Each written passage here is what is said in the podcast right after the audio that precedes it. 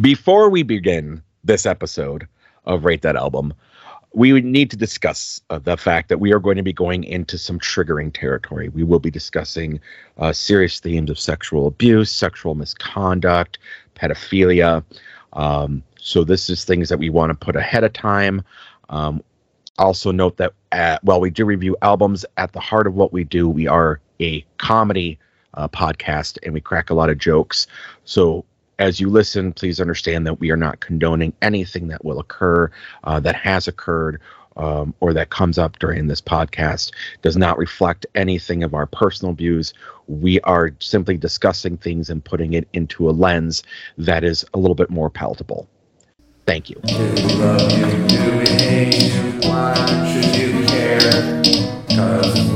Hi,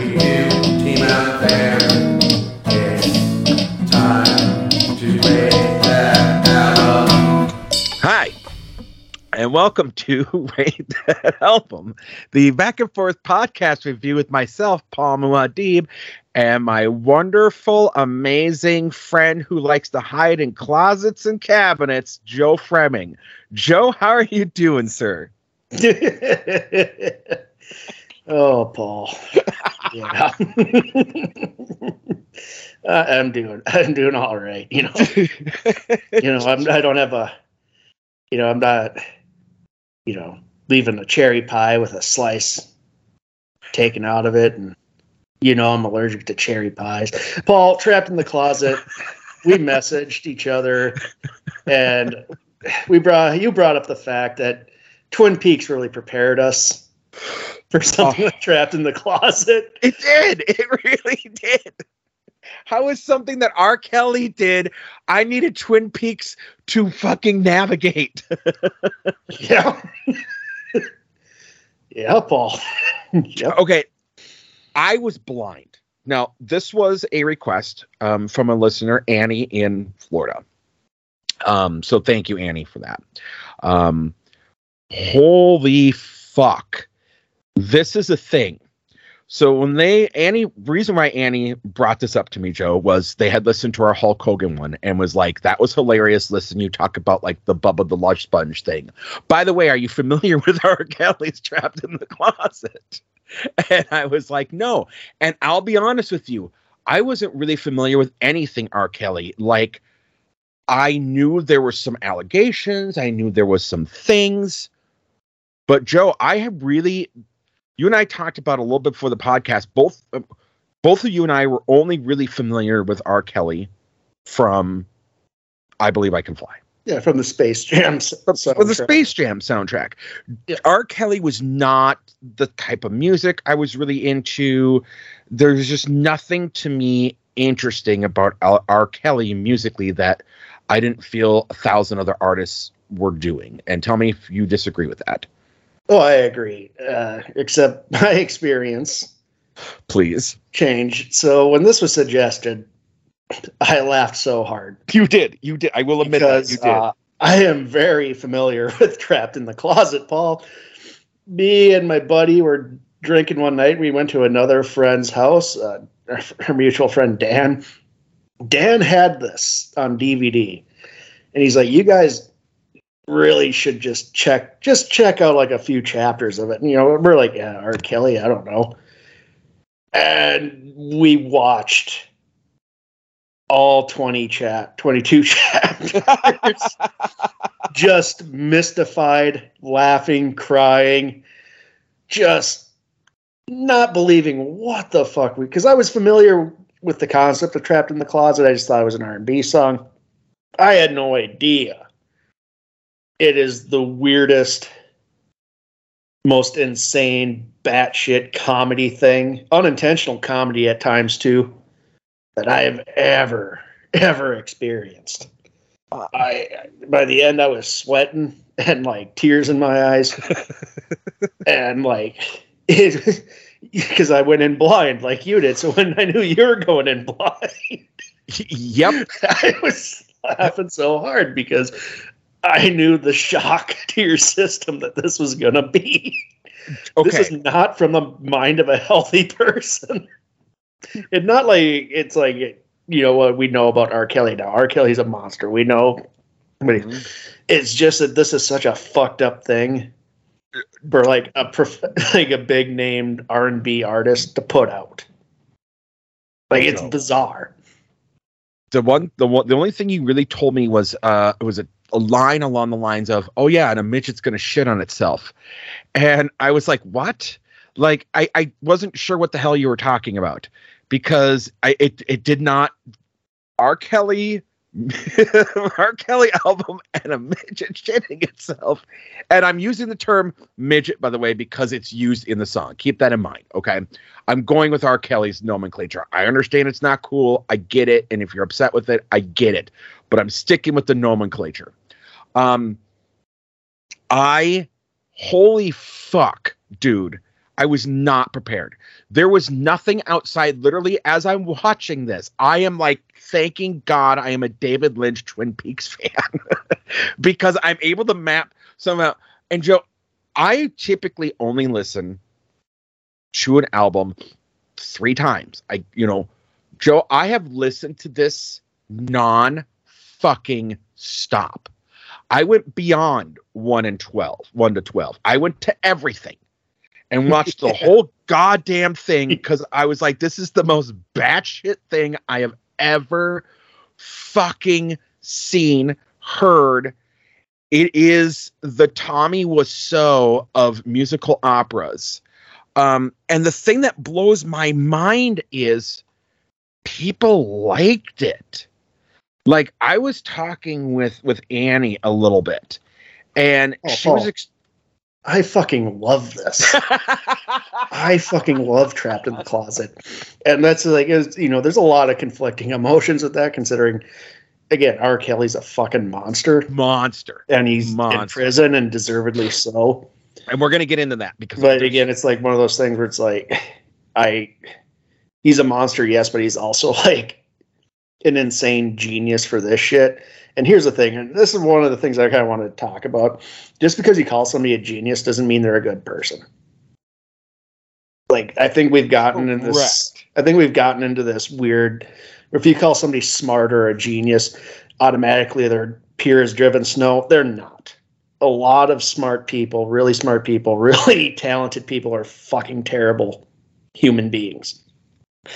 But this is a fucking bizarre slice of genius that came from a fucking I don't know where this was inspired, how this even came to be.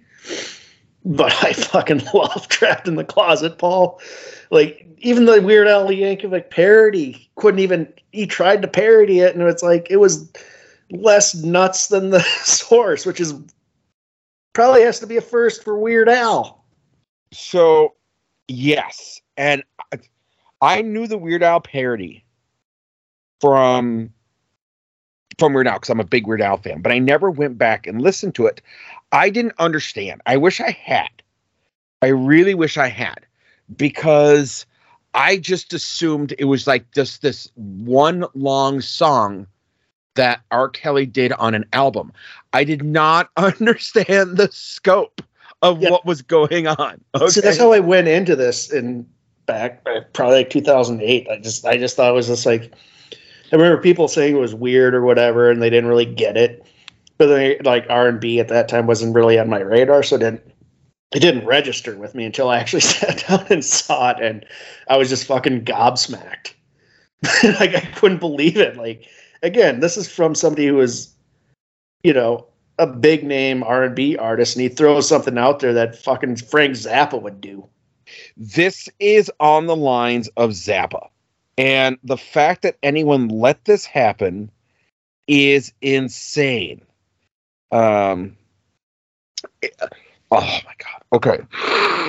Joe, there's You so know, much. honestly, Joe- I don't think a Zappa movie would be as fucking I don't know, 2000 It's as like was as coherent and as hilarious as this. This is just like there's things that he's just doing and saying and talking about, and like he the way he phrases things, and like it's just it's just hil- again, like you said, it's like Tommy Wiseau. It's like it, it's like an alien decided to do a hip hop R and B rock opera.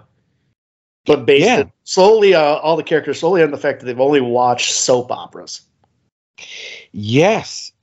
Yes. So, oh boy, Joe, there's so much craziness. We're gonna. I, I don't know how. Ah, well, thank God we got two more albums to do after this, because there is so much. Yeah, we're only going to do up to twelve because that's technically what the album ends on. Yes, and then like for the other parts, I think those are all just like uh, DVD, Blu-ray releases. So, but we'll get to them. We're gonna get to them. Well, and and the thing is, mm, we're gonna get to the big package, Paul. Eventually, we're gonna get to the big pack, which is fuck, man. Okay, let's start with R. Kelly because god damn it, Drew. So this is the other thing. I messaged you again. I don't know a lot about R. Kelly. I knew he was in the news. I knew a little bit, but that's just really I I I knew like his stuff in the early 2000s when that tape I think it was right. a, a, tape with him peeing on a girl. Yeah. And then that happened all of a sudden like with Dave Chappelle. Aaliyah, I oh. forget her name. Uh, Aaliyah. He, he, was producing her, but like apparently they had a relationship and she was like 15. It, it gets, we're going to get into it's it. Wor- yeah. And I know it's worse, but I remember all this stuff coming out. And then Chappelle show. Chappelle show. Calls him out. You know, it's kind of like the, the Hannibal Buress thing when he made that joke about Bill Cosby being a rapist, mm-hmm. and then it mm-hmm. kind of snowballed. I think Chappelle kind of helped snowball the R. Kelly thing at that time because it was the "I want to pee on you," yes. and then they had the remix "I want to poo poo poo. I want to poo poo poo on you. Yep, yep, yep. So here's, God damn. All right, let's. Okay, so when you told because I messaged you and I had said, My God, he said that he has 85 of these things in the fucking vault. That it was reported like in 2000 fucking 10 um, that he had 85 of these ready to go. And you said, too bad we'll never fucking hear him because he's in because you know he's away. And I'm like, oh, the conviction went through, and then I went down a yeah, he's a I don't think he'll. I think he'll die in prison. He Joe R. Kelly will die in prison, and rightfully fucking so. So I went down a giant fucking rabbit hole to the point where I it was like I I, I don't even know. It's like its own thing. It, it, it was it was like I know there's a movie. I, I'm sure there's a movie or a book that I read where I went, "What the fuck? What the fuck? what the fuck? Like it just got worse and worse and worse. And I was like, I cannot fucking believe this. And how long this went on. And I will admit, and I told you this before we started, I even tried to get it to watch the Surviving R. Kelly, and I couldn't do it. After reading everything, after doing the deep dive rabbit hole that I did, Joe, no, sir. no, sir. So yeah, he's he's he's a fucking monster. Uh, he's yeah. Uh, and yeah, it's it's good he'll die in prison. It's like, good he'll die in prison. He is, I think, fifty now, fifty six, and he has thirty one years in prison. Yeah, so. he will he will not get out until he's eighty seven. He will die in prison and he will not get paroles. And I'll explain how that's going to fucking do this because he is legitimately serving multiple consecutive sentences. So parole's not even an option. Yeah, no, uh, no, not with yeah. It's it's, and it's dark and yeah, and, it's okay. It's real fucking bad, and the and it's upsetting that he got away with it for so long. Oh my god, Joe. Okay. So, Robert Sylvester Kelly, which is why he calls himself Sylvester. Spoiler alert. When we get to fucking. Hey, hey, he's two different characters in this, Paul. Even though it's never explicitly told to us that until uh, ever, we just have to deduce it because all of a sudden there's the narrator and then there's Sylvester. Yeah, later, like yeah, yeah. When Again, like a David after the Lynch, package. It's like a David Lynch movie. like people just become different things. So, fuck, man. So he grew up in the projects. He was in a choir. Um, he described early on that he had a girlfriend, Lulu, and that they were apparently when he was eight years old with this Lulu, she was murdered um, in front of him by a bunch of kids, um, basically um, fucking around, picking on them, and then pushing her into a fucking creek, and she fucking drowned. So R. Kelly's trauma starts there. Then, from age 8 to 14, he was abused by an older female family member. Um, in uh, apparently Kelly's uh, siblings um, attest to this. Um, and then R. Kelly was like not allowed to be outside. Um, it really, really fucking weird. Um, then he later came out and said that uh, then at age 10 there was another male abuser so i mean people are i mean i'm not making excuses but understand that people are a product of their experiences you always have the ability to go in and get fucking whatever but i'm not making excuses but understand that when we look at things like this there is usually when we get into something that it's going to be as explosive as r kelly there's a catalyst and it's unfortunate that these are things that are not caught early on Yeah. so It, it, it doesn't excuse anything that he did, except Nope. for trapped in the closet, because now it kind of makes more sense. it re- it's it's it's joe it's so many things i was thinking it's flowers in the attic at one point um so so all of this r kelly found basketball and music and then music became his thing he realized basketball wasn't going to be it so he in started in 1989 was in a group called MGM. How they got away with that, I don't know. Oh, they're- how long were they around before they? I mean, if they started getting more popular, if they were a more well-known act, you know, there would have been They yeah, copyright or whatever. Well, they were they they got together in 1989, put out their first uh signed their contract in 1990. By 1991, so in, in within a year, R. Kelly was already doing solo work um because they disbanded. So th- it was MGM known as Musically Gifted Men. And they released a single called Why You Want to Play Me. And um, apparently there's a show called Big Break. I didn't wasn't aware of this that was hosted by Natalie Cole. And that's where they performed. And from that, people saw Kelly and went, he's the talented one. Um, and they performed a song called All My Love, which became the demo for his She's Got That Vibe. So basically, he took the song that they did as this group and made it his own, which is also has implications. But as we can get in the Creedence Clearwater revival some other time, Joe. So then in 1991, he signed with Jive Records. The same year that Twin Peaks was released. Coincidence? I don't know. I don't Oh think God, so. there's no. There's That's, no there's, that's a, there's no coincidence there, Paul. Like again, this is this is at times this like you know we're gonna be talking about the album, but if you watch the the movie, this is Mul. This is like there's like Mulholland Drive vibes going on. There's Lost Highway vibes. There's Fire Walk with Me happening. Joe, it is a Lynch. It is. It is honestly a load. It's a, a- it's a David to Lynch by Tommy Wiseau. Yes, million percent, million percent.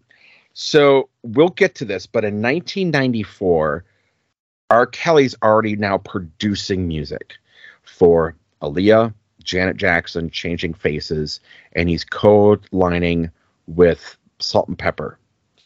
Um, in 1995 came I believe you can I believe I can fly. And this is the one that exploded him. And I think you and I were like, this is so saccharine. This is so whatever. It's Space Jam. It's so immediately I was like, I want nothing to do with it. I I uh, I just remember hearing it and that was it. Like I didn't really listen to the, a lot of radio and like when I watched like MTV, it's usually like Alternative Nation or 120 Minutes sort of stuff. Yep. Yeah, it was just it was just not on my radar. Like I was aware it existed. I just and and for That's me, where it began and ended with me until I like, was a decade later, decade plus later, when thanks to my brain melted.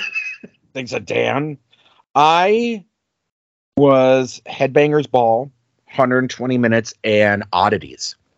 That was my MTV thing. So I was seeing like Ween and like the Talking Heads combined with like fucking Soundgarden and um fucking, you know, um uh Rollins and you know just the the heavier shit that was going on at the time. You know, we Um, need we need a Beavis and Butthead of them watching the entire Trapped in the Closet. Mike Judge, we just made you a fortune. Give us our check. Uh, You got that one for free, Mike. well, it's kind of like I said. I, I said, you know, look, um, say I got an idea for a Scooby Doo movie. It's s- for a Scooby Doo crossover. Scooby Doo and the GWAR of Chaos. Give me my check, Warner Brothers. You're welcome. um, so I'd watch it. I everyone would watch it. It'd be amazing. Why not? They did like the fake vampire girls. Bring in fucking Otis. You can bring in Otis. He can fucking come back. Get another voice. He's dead, Paul. I'm They saying get him the Viking funeral and everything. But I'm just saying, you could get someone to do the voice. I mean, get Bruce Campbell. I don't care. Somebody. There's more money for you, Warner Brothers. Bruce Campbell as Otis. It's done. It's everyone will see it. Um. So that becomes like the big thing that blows him up. He becomes basically a household name. Everybody wants to do something with him. Jay Z, Nas, fucking Celine Dion. Everybody wants to work with R. Kelly because it is blowing up. And he goes on and does Best of Both Worlds with Jay Z, and he does his album, The Chocolate Factory. And then from 2004 to 2005, he does some more stuff. We move on, Double Up Untitled, um, does, you know, going on. He's doing a whole bunch of shit. And then we start getting into the 2000s, like, like, like, like, then he does a song. Fucking A. Okay. So we get into you know the whole trap in a closet thing, and I'll, and we'll we'll definitely get to that. But I'm skipping over some things, but the most telling fucking thing. So he does Black Panties, the buffet, and then later he put out a 19 minute song on SoundCloud called "I Admit," which was a response to his fucking accusers. Okay. It's kind of like the OJ. Remember when OJ wrote that book, If I Did It? If I did it, right, right. This is exactly that. I, I mean, let's get into this because, god damn it, this is Joe. It goes as far back as 1996. Um, that stated that in 1991, when he was 24 years old, doing his first solo album, he was fucking a 15 year old um, and encouraging her to recruit her school friends into orgies. In 1998, he was settled for $250,000. Okay. Then going back to 1991, we talked a little bit about Aaliyah. Did you know that it was Barry Hankerson's niece? And Barry uh, Hankerson um, was the founder of Bra- Blackground Records. And um, he introduced at age 12 fucking R. Kelly to Aaliyah. And that there's a lot of different conflicting reports and things like that. But what is known is that in 1994, he got her a fake ID so they could get married in a secret ceremony because he knocked her up. He knocked her up. And then her family found out. And there was a lawsuit. And they had the marriage annulled and expunged. And Kelly and Aaliyah both at the time denied everything.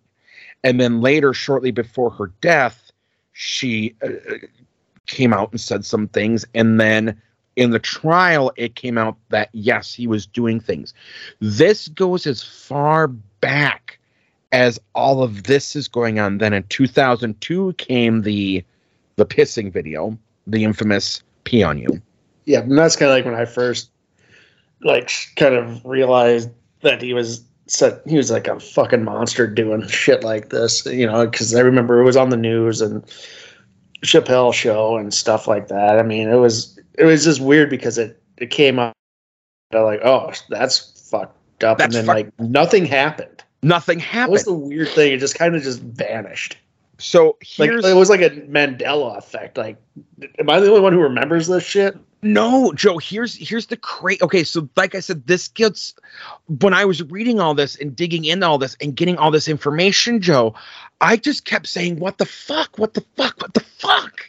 Because again, this is a guy who in 2002 was nailed with 21 counts of child pornography and then was found later with the more 12 images of an of the underage girl who was in the pissing video that was fucking in a duff he had stuffed in a duffel bag. Joe there was pictures of the girl in the video that he stuffed into a duffel bag.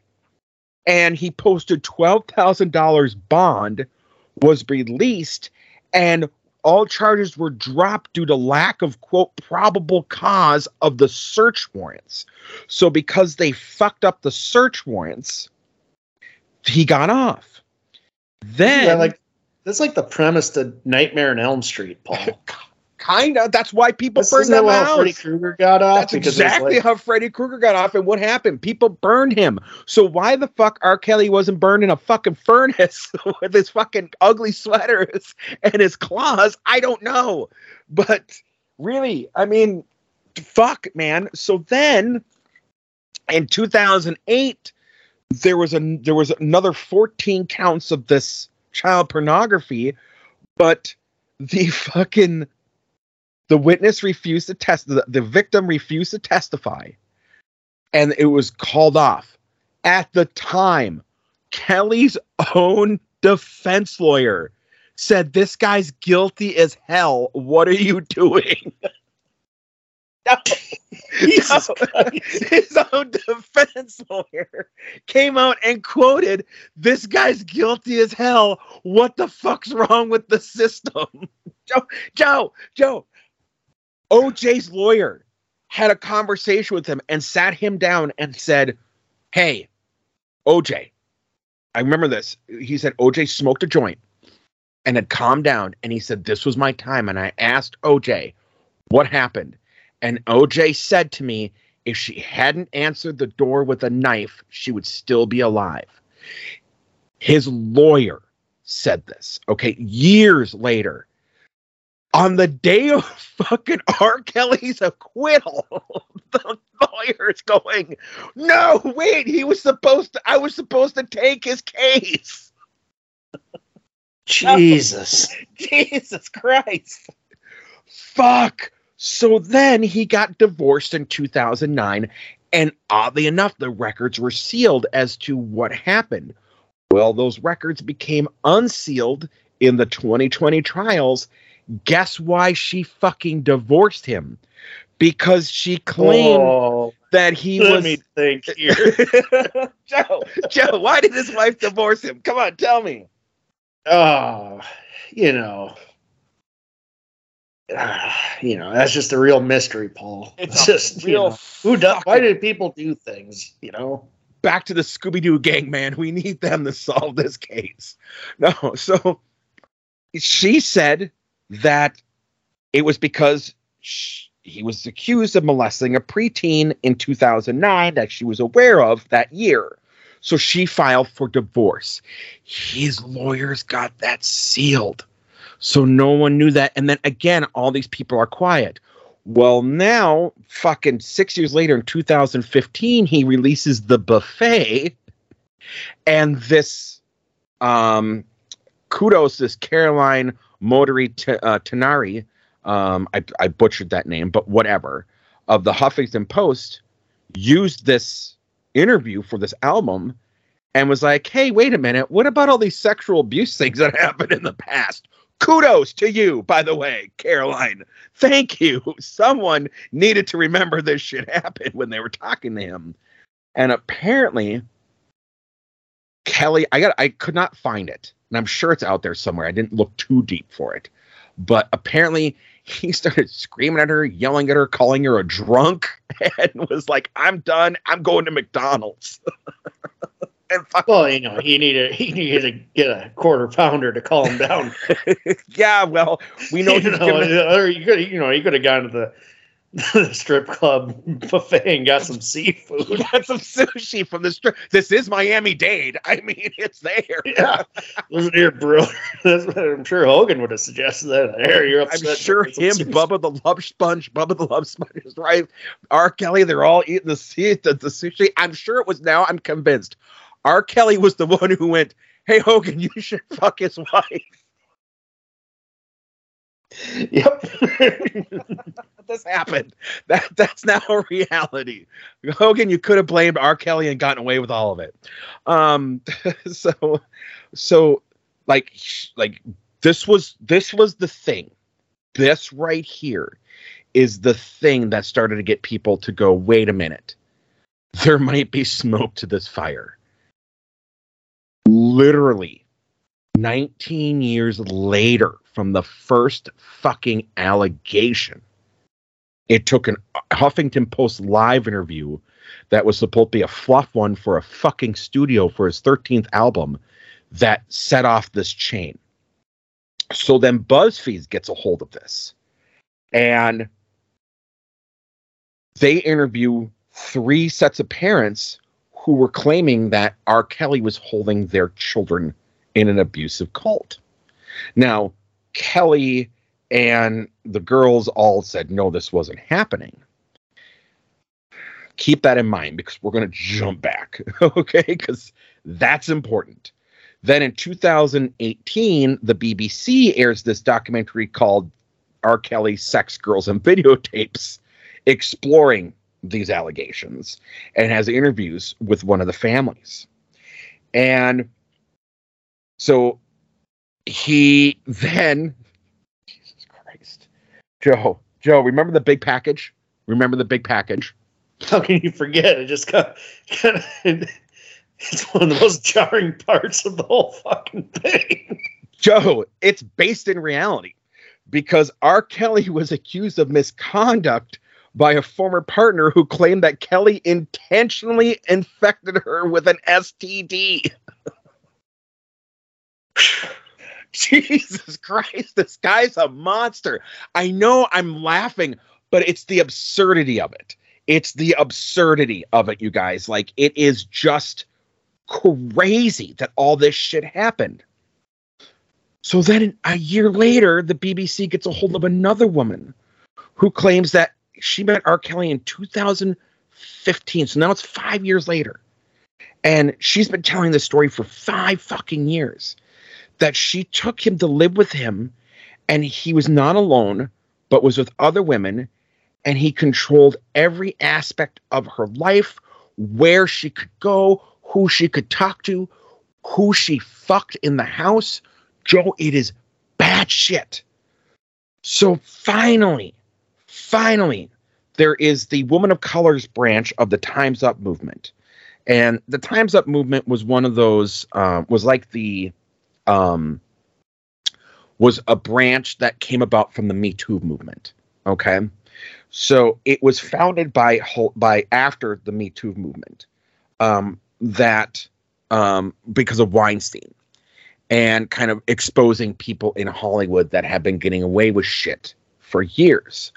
So finally, this woman of colors branch says, Hey, wait a minute, R. Kelly is a fucking monster and we know it. So they started putting out boycotts and a social m- media campaign. I missed all this shit, Joe. I didn't know there was a mute R. Kelly fucking campaign. Did you know this? No idea. I had no idea. Do you know what the fucker has the balls to say to this?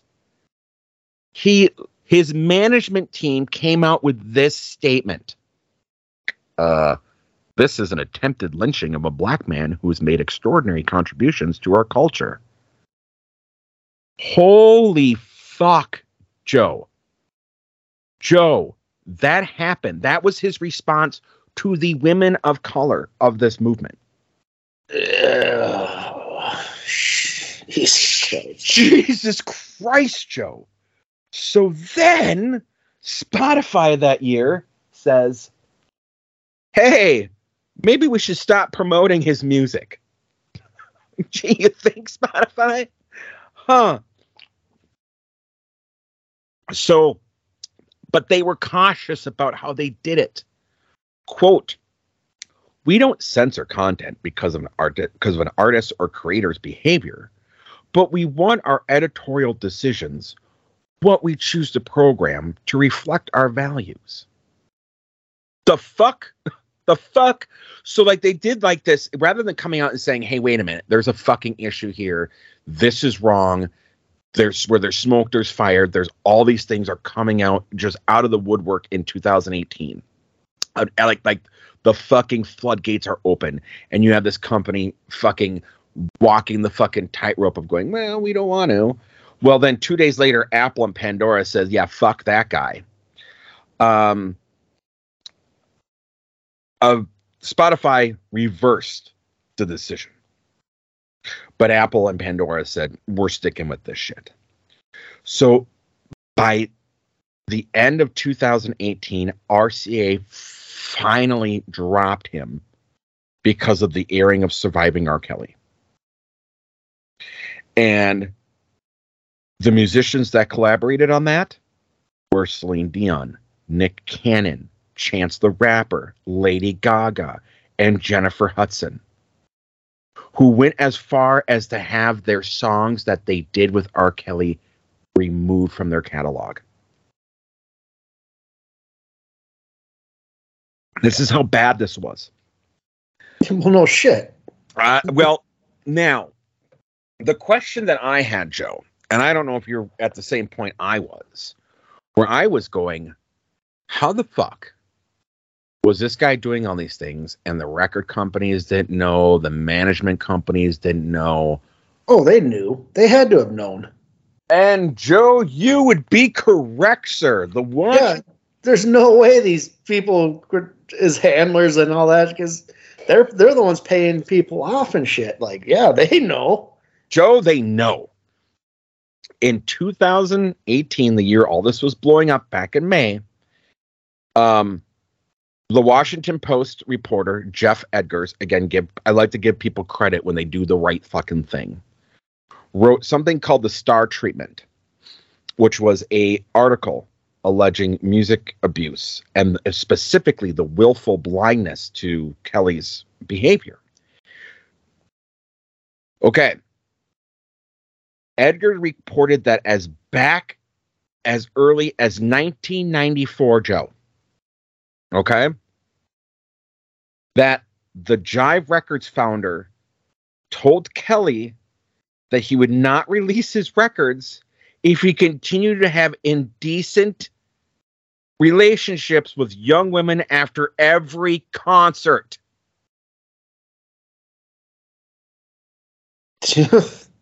yeah. I mean, labels know their shit, Paul.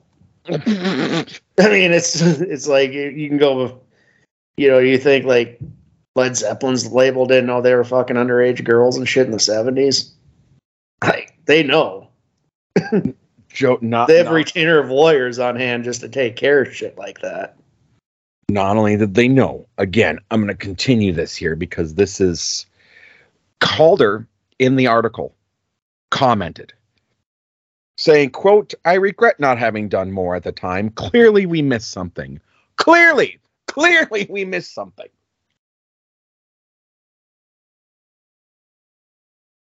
Jesus Christ, Joe. Well, it continues. The former president of, of Jive Records told the newspaper that during 20 years of the labor label, he never concerned himself with Kelly's private life and was unaware of the two lawsuits against him and his own label. Yeah, that's not. Uh, you're the president of a label and you have two lawsuits. you know about it. You know about it. You the, fucking you, know about nobody's it. Nobody's hiding that from the president. You're at the top. Mm-hmm. You can't claim ignorance at that when you're at the top, you can't claim ignorance. It's just it's not how this works. So Larry Khan, another Jive executive, said it wasn't their responsibility and pointed to Chuck Berry and Jerry Lee Lewis and said, Hey, they got promoted by their records. despite the fact that everyone knew they were involved with underage girls. Why would we do anything different? That is the not the take. I think he thought. the hot take, hot take, Larry Khan. I mean, that this is like, well, it's the whole like, uh, you know, like the two wrong, two wrongs don't make a right, man. Like just because it it was looked over like years before, it wasn't right then. It wasn't right now. Like what the fuck? What the fuck, dude? I mean, Joe, that'd be like that'd be like Hulk Hogan doubling down when the fucking when the racist videotape came down and went to WWE and was like, "Hey, everyone used those words back in the 50s and 60s. Why can't I?" exactly. It's it, just not. It, it wasn't even accept. Here's the thing with like Jerry Lee Lewis is a. It was a scandal back then. He had to leave the country, Joe. Yeah, he didn't like, come back. Roman Polanski left the fucking country. Yeah, that he's another one of those fucking monsters. He's, he is another one of those monsters. So then, and he he he tried to like his the whole Sharon Tate thing. Like, man, that doesn't excuse you raping a child in a hot tub, man. That just no, nope, or nope. allegedly. I don't, you know. Well, fuck. fuck. I don't. I, I think you can drop the allegedly on the Roman I think so too. I think one. he was convicted. In glitter. Yeah, yeah, he was convicted in absence. Um, so then they went to Epic Records. Again, Geoff Edgers did his did his fucking due diligence on this. And Epic Records had the same kind of attitude. Um, in 2002, when he signed with them, David McPherson um, avoided viewing copies of the tape, uh, of the piss tape, and also warned warned that Kelly's assistant that if it turned out to be Kelly on the tape, that the label would drop him, but they didn't. At the same time, Kelly started fucking an intern at the label who she was fired for it. She was fired for it. And he was left alone. Um, the label also reported, Joe, that there was a room where the girls would come in and he had a wing of the studio and said no one fucking go on this go into this wing. This is this is the grossest part. And then we're fucking done here. Um and they found urine stains on the carpet in those rooms. Um that there was that one night there was a glass of pee on the piano. Um that kelly's assistants they would lock them in a room and then Kelly's assistants would let them out to get food and go to the bathroom and then bring them back into this small room and lock them in. And that's what he did for several fucking albums, Joe. And no one did a fucking thing. Like, this is the thing that really upsets me about this particular one. You know, we talked a little bit about Hogan and you know whatever. That's that's that was two consenting three consenting adults. Um it's some bad sushi. it's some bad sushi. This was almost 30 years, Joe. Because he's 59, 56 now, and he was in his early 20s. He started all of this of people covering for 30 years of abuse because the guy did one good song in 1996. Well, he was Joe. selling albums. That's the thing. If mm. he's if he's making them money, they're going to protect it. It's an investment, man, and it's that's fucked up. It's fucked up to say that, but like they're gonna, you know, they're these labels. Their their only concern is making money. They're they're not going to be the moral high ground of anything. No, and they're going to protect a monster like R. Kelly, unfortunately. And I'm not going to get into all the legal things with this because there is a shit ton in New York. Uh, there's another one in, in Illinois. Um, there's some shit that was going on in Miami. But essentially, it all came down um, in, Joe, the, the, the big win for R. Kelly was they got a charge dismissed for the fucking transmission of the herpes to the victims. The intentional transfer when he was purposely giving people the package, Joe. Um, that's was the win. This was the win. But he got nailed on racketeering, on the Mann Act, which is what they were trying, which they're trying to get Matt Gaetz on. Um, they got him on bribery. They got him on uh, like a lot of like the, the the the child pornography that came out of Illinois, but in New York, that didn't really go anywhere, and they got him more like the John Gotti type of thing, where they fucking got him on the racketeering and some of the uh, some of the uh, the the things you don't normally get someone on, you know, or like the ones that like, okay, we're gonna get rid of this, this. So, anyways, the guy's serving like a, a oh, was it a RICO they got him on? Like just a massive criminal conspiracy just to get it all under one umbrella? Pretty much. Yes. Joe, you nailed it. They like in, in New York they got him on RICO. Okay, in, yeah. in Illinois they got him on the child pornography. And the Yeah, he's not, he's going to die in prison and deservedly so.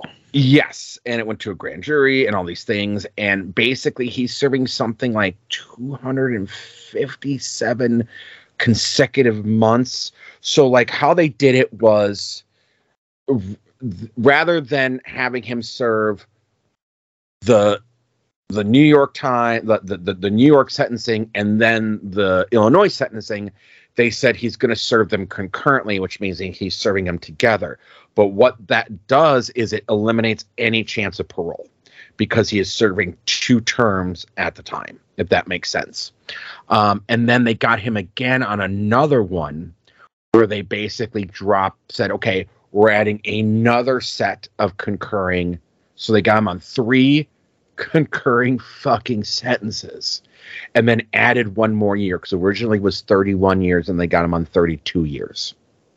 Yeah. Uh, I mean, this is like he got nailed like how like you brought up Gotti. This is like how they bring down like mafia guys. This is exactly. But they got him like, and it's good that they got him on that shit. Like it, you know, that he's lucky they gave him the concurrently because yeah. they back to back. I mean, that was that'd be a guaranteed death sentence. That'd be a guarantee. I mean, it still is. He's not getting yeah. out. But the, I mean, and I think that if he ever, if he does survive to like eighty or whatever, and he gets out, like Joe, I he doesn't have much life. I have, honestly would not be surprised if some other charges came up. Like, I'm sure there are. I'm sure they yeah. are. I'm sure there's a lot of there's prosecutors working on it just to extend it past the 30 years, just in the off chance. Yep, and I have, I firmly believe that. And you you nail it. So this is exactly how they get mob bosses and things like this. So when you have people that have witnesses tampering and you have all these people that like you can't really prove things are going on, but you know things are going on, then they start going after the technical shit. And that's why they have these laws in the books because they can kind of go, well, we can't get you on this, but we can get you on that. And then they start doing the bartering. And usually at that point, you know you're fucked. Yeah. And yeah, so and it's like it's also easier because instead of like multiple different trials for multiple different crimes, it's under one because that's just it eats up so much time. Mm-hmm. And it's mm-hmm. easier to get people under a, a criminal conspiracy than you know, if you're going to take every crime he did and put it that as a separate trial. Oh my god! Like it, he would be out still. Yeah, and so. literally the courts would be tied up for years. Yeah, tied up for years. So you know that's for another years. aspect of why this is why they use it because back in like before RICO and all that shit, it would that's exactly what criminals would do is just tie up the tie up the courts. Yeah. So I did not know any of this shit, right? But basically, his first, I mean, the the big trials were in 1997, 1998, 2004, 2005. There was two, and then the 2019. He had six major trials and got away with five of them. And he wrote books, he wrote documentaries, and he did all this philanthropy work, supposedly, and trying to do all these things. And oh my God, it doesn't solve the fact that you're a fucking monster, man. Exactly. It's like you're not atoning for it with that. I mean, it's there's so much damage here. Like, there's no undoing that. There's no, you know, the, for somebody like R. Kelly, there's no rehabilitation. No. I mean, it's just it's these are his colors, and that's just who he is. If he was let out today, he'd go back and do it again. Mm-mm. 100% he would. 100% he would. Yeah, absolutely. So, Joe, in 2005, when the big shit was starting to come out originally, like the first real round of fucking shit was coming out, and he was fucking Teflon Don. Um, he put out an album called TP3. And at the end of TP3 was Trapped in the Closet 1 through 5. And for some reason, people love this. Goddamn right they did. and so then in in in later that year in October, he put out chapters 1 through 12 as its own collection. When asked about 12 Trapped in the Closet, it is a hip opera. It's a hip opera um, that tells the story of this crazy thing. I think you bought you bought the big package DVD, didn't you? Yeah, no, I don't. I bought it digitally on Vudu because I had to, I had to rewatch it because it had been, you know, over 15 years since I've seen it. And let me tell you, Paul, it was just as jarring seeing it again after that time as it was the first time. Joe, Joe, Joe, did he get did he get the special effects guy that David Lynch used that did the bubblegum tree? Because my God. Um He So- got he got Omar from The Wire in it. he, he, he sure did. Michael K. Williams, and then like in part two, he's got Bonnie Prince Billy. a- He's got, he's got Bonnie Prince Billy. Yes, he does, Joe. I mean, Jesus Christ. That was the pastor, wasn't it? The the no, he's the sergeant. he was the Sergeant sergeant. So when asked about the writing of it, because of course someone asked him about the writing of it. There's I a don't lot know. of moving parts in this story, Paul. I'd be interested about the writing too. Like, I mean, you draw the diagram, you look like of like what's going on in this. You look like Charlie from It's Always Sunny, like you know where he's smoking the cigarette and has the, you know, the fucking whiteboard with all like the clues interacting with one another. Joe, this reminds me more of when Charlie's fucked up on coke singing in the bar.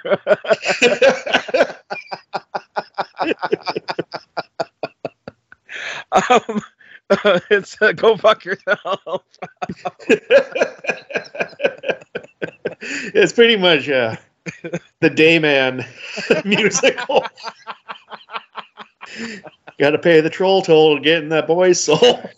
Dude, the best thing, the, the one thing, the one miss that R. Kelly had in this is he didn't get Danny DeVito to be Big Man. Um, so I'd love to see him come out of a closet and shit him. I mean, come out of a cabinet and shit himself. Joe, so here's what Kelly said, and again, how this didn't raise red flags. Paul, he's a human red flag. this whole experience of this whole movie and album is just one giant red flag, Paul. You got Like, it's not lost on me. I, I still fucking enjoy it, but I understand it's a giant red flag. dude, like you watch it, you know these things, and you go, "Wow, he was pretty blatant about his shit." Yeah, Uh, there was no hiding. He was No. he wasn't even hiding in plain sight. He was just in plain sight. He was just like, "I'm doing this." Um, he said, "I don't know how to explain how I wrote it. It just keeps rhyming and rhyming. It took on a life of mind and body of its own. It's alien. I credit the alien with its creation." Yeah, well, Yep, yep. I think you're about right there. I don't think you're wrong. it's as, as good of an explanation as I could have thought of. Show me the lie, Kelly. Show me the lie, because I'm sure the Grays had a lot to do with this one. Um, he I have no idea. Could he then later um, stated, because that was crazy, that the dark and moody in- instrumental was influenced by his frustrations and depression following the Best of Both Worlds tour with Jay Z, which apparently was an absolute sh- excuse me, shit show. And what happened with it was R. Kelly during the first concert ran a skit that made light of his court case. And uh, Jay Z was pissed that he would do something like that. And so he was removed from the act come the second night of the concert. He was like, uh, Jay Z was like, fuck you, dude. Um, and then following that, Kelly was pissed. So the first, he was two hours late because he was fighting with Jay Z. Then he couldn't make it to the Ohio show. And then it was canceled. And then Jay Z had to deal with some things, said, Hey, I got an emergency. That emergency turned out to be Usher's birthday party. Yeah, they didn't want to deal with R. Kelly's bullshit. And yeah, I don't even know what's going on backstage. And maybe Jay Z saw saw like some glasses of pee and was like, "Hey, no, I ain't doing this. Nope."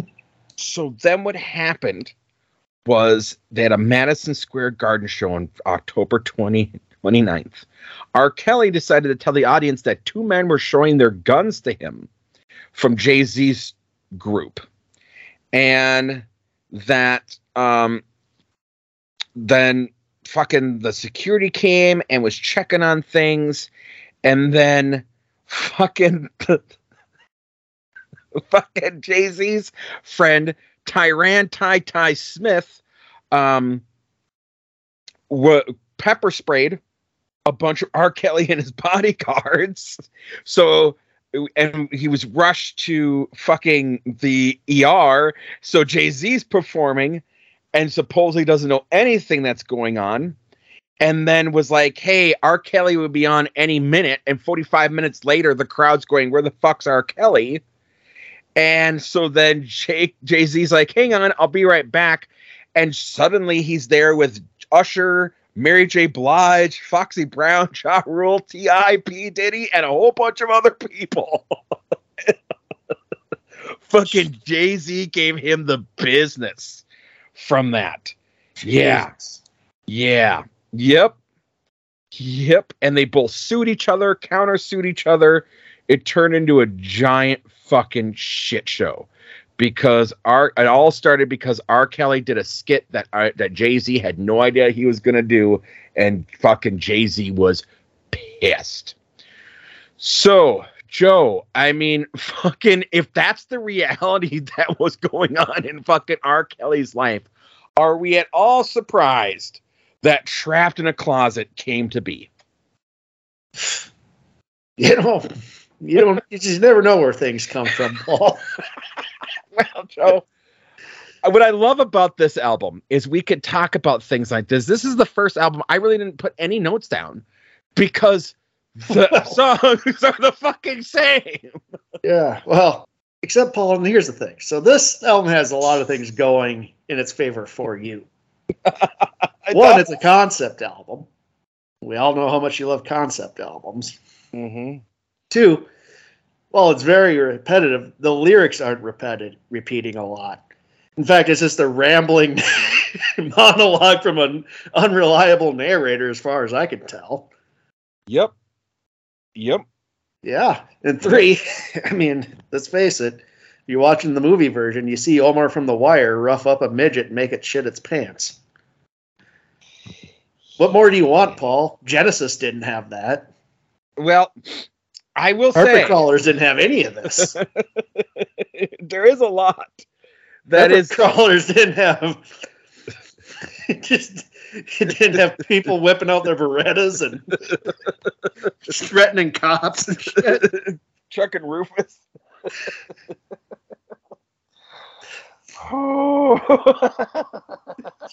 I mean, this album is offensive in every. It's- It's so it is. offensive. It's so offensive, dude. There is so much wrong with this album. Like it did not age well at all. As I said, I, It, was didn't- it wasn't aged well when it first came out, Paul. This I- came out 2006. I think you were supposed to use the term dwarf and not midget in 2005. I'm pretty, I'm fucking too. sure. Again, like this was everything. But it's just like Bitch, please. He's fucking going after gay people. Like, this is bad, Joe. This is really, really bad. Yeah.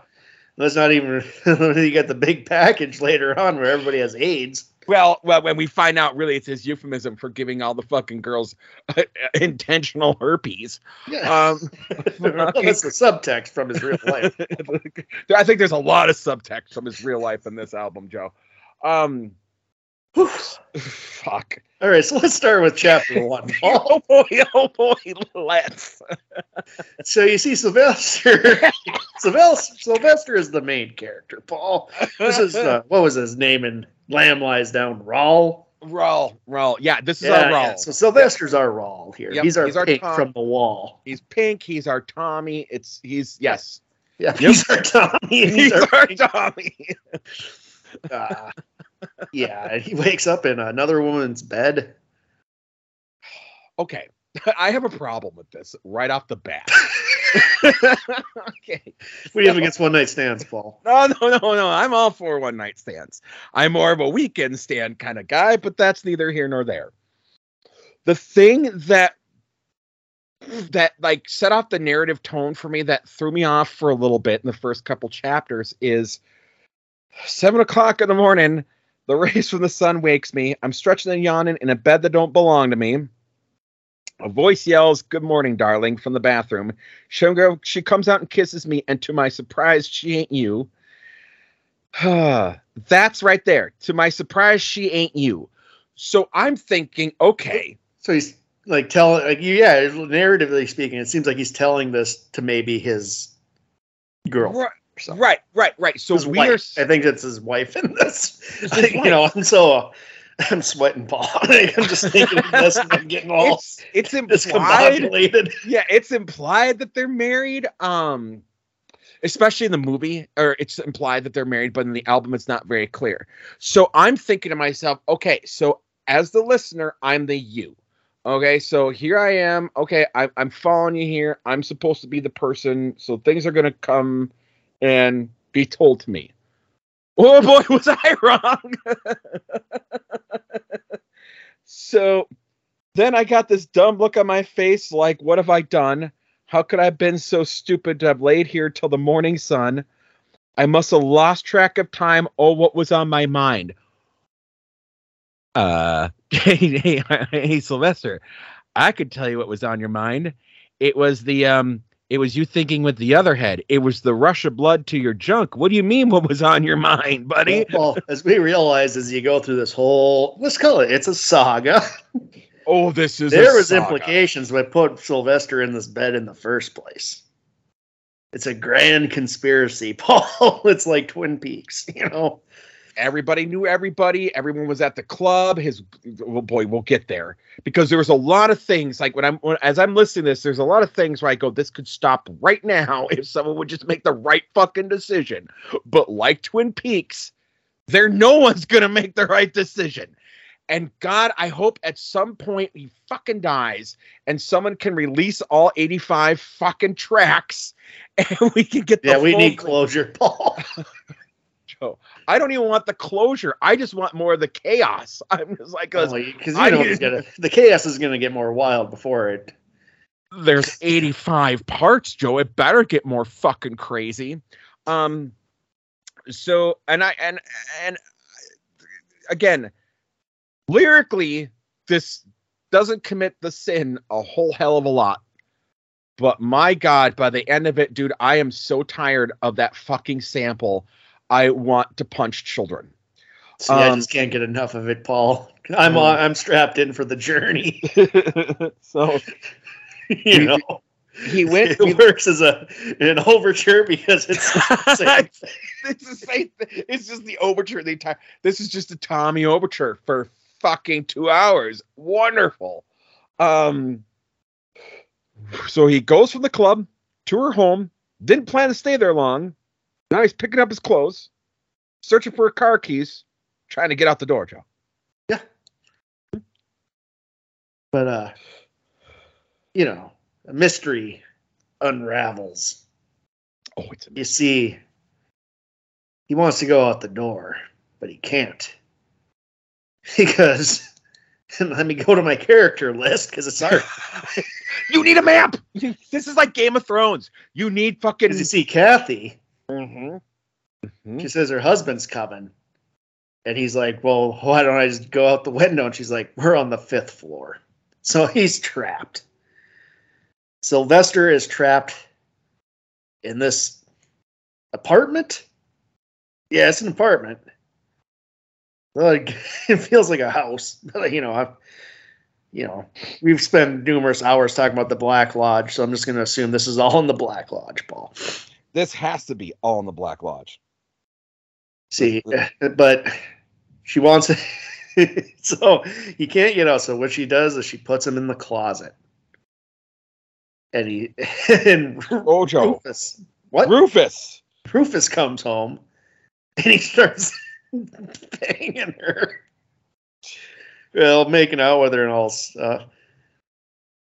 As he's the his poor Sylvester's just in the closet like uh, Kyle MacLachlan in uh, Blue Velvet. Blue Velvet. oh my god. when Frank comes. Rufus is Frank. Oh fuck. Rufus is Where's Unfortunately, for Rufus for, for Sylvester, his cell phone goes off. What an idiot. Uh, Dude, I never okay, Joe, I'm gonna ask you something. I've had my cell phone for years now. I never have it on ring. It's always on vibrate. I have it on. I guess I don't call or whatever. I don't even use my phone as a phone anymore, so I just have it set as ring. Okay, I always have mine on vibrate. All right, go on. Yeah, so so Rufus here here's the, the thing. He Oh, but wait. searching. But wait, she deserves an Oscar because she just got done boning this dude, so now she's gonna fuck her husband. Yeah. Right? Right in front of right in front of Sylvester. Sylvester's getting cucked. Yep, By the person he's Sylvester's cucked. He was the cucker, now he's the cucky. Yes. Yes. Well, now that now he's Rufus is looking around, and he's coming closer to the closet, Paul. And he keeps What- getting closer. And Sylvester has no choice but to whip out his Beretta. Joe, first though, he looked under the dresser. He He looked under the dresser. understand. Joe, he looked under the dresser first. Oh, Who can hide under a dresser? I have well, a we, dresser. we'll get to that later, Paul, because I think I think uh, this isn't Rufus's first rodeo. oh my god! characters. Oh my god, Joe! That's gonna come later. We're gonna. Fi- oh my god! Oh, you nailed it. We're gonna find out. This isn't his first experience. She's been with Big Man. Yep. Good old big man gets around. Paul. Well, he works at Dixon's and hangs out at the Page Club. So go on. Well, well, oh, now, now he's staring at him like he was staring in a mirror, Paul. Oh my god.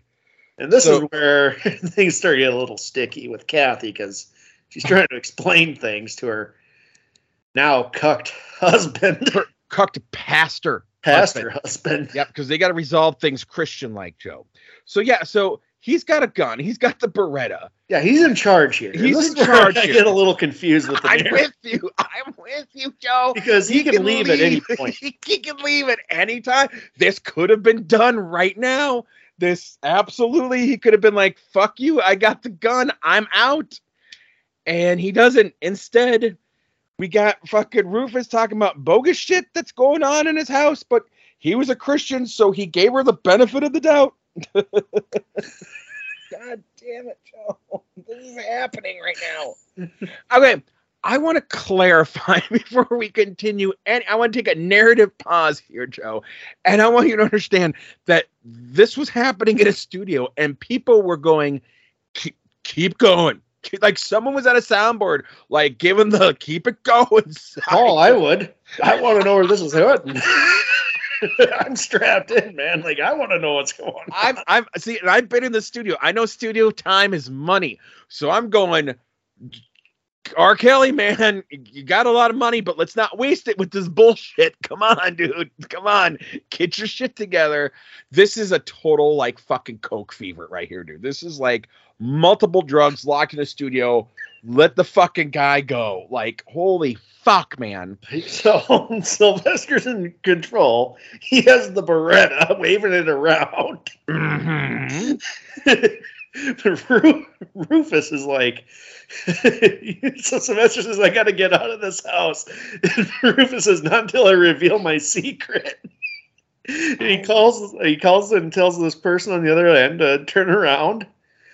And uh, this way he phrases it, he's like, My secret. And then it's like, In time, both of you will know the shocking truth. And when he says that in the song, Paul, I swear I was driving, I almost swerved and hit somebody. I laughing so hard. Joe, I was dying. I, okay, I'll reveal the truth. Like, nobody speaks like this. nobody. This, this is why I think it's fucking genius. So, Joe, I got to admit, I took my daughter, my oldest, to go see Scream 6. And I was just, I was like, all right, we got enough time. This is the album dad's doing. I've listened to it a hundred times. Here you go. And my 15 year old daughter listening to this thing is literally in the car looking at me going, like after every line, what the fuck? What the fuck, dad? What the fuck, dad? I'm going, this is the only called, called social services on you, Paul, for playing this album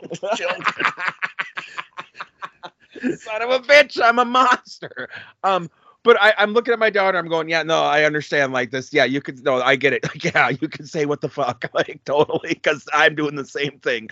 We're on the same page here, honey. So, We're bonding right now. so Paul, so Paul, Rufus has a big secret he's going to reveal. And Sylvester, he's engaged in this story now. He wants to find out, but he's still telling he's threatening to shoot him because he wants to know what's going on. and Sylvester can leave at any time. He's in any- control here. he has the gun. he has the gun. My favorite, my, my favorite part is he's like, well, that's he's like, uh, there's something you didn't know, my man. Did you tell you I was a pastor? I said, good, that's better, right? Why can't we handle this Christian like? And I start to put the gun down until I saw you had that frown. And it's like, okay, so we know you got the gun up again, okay? And the husband's saying, you know, he's like, hey, man, I didn't know she had a wig on. Like, we're at the club and he and the husband's like, "Man, I'd kill you if you didn't have that gun in your hand." And he's like, "But your chick chose me." And he's like, "Don't give me that Mac shit, please." Like, like Joe. the- the- the- your chick chose me. Like, what excuse is that? Like, again, I am like the narrator. I'm like, I don't know what's going on here. Joe, I, I I've had the displeasure of having a gun on me, like a gun pointed at me before. I want to say something. The words that don't come out of your mouth are, "Don't give me that Mac shit, please." When you have a Beretta pointed at your fucking head, man. well, he's gonna shoot them both if they don't say what is on their mind. And now there's somebody coming up the stairs, Paul. and he's gonna shoot at the count of four. Still all wound up. He's gonna count to four before he, he shoots one of these people. That Joe, Joe, don't die, Joe, Joe. He's trying to kill somebody. Just relax. Don't go Go crazy. leave. You could just leave. No, My favorite. No, And we find out later he, he did five years in prison and he doesn't want to go back. Like, why you have the gun? Just leave. Like, why are you letting people know who you are? No, my, my, my favorite part though of this whole chapter is the one. He says, Mr. Wait. Two. She says, Don't shoot, please. Three. He says, Don't shoot me. Four. She screams. Then a knock on the door.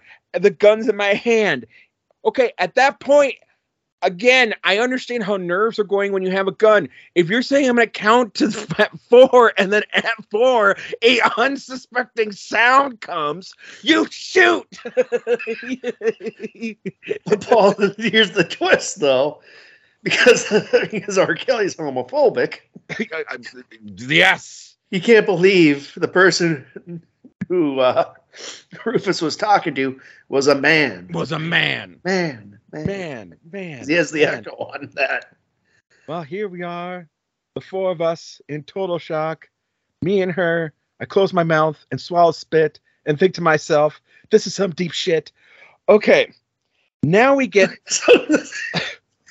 Paul. So that's a it's four people. one has, one has the gun.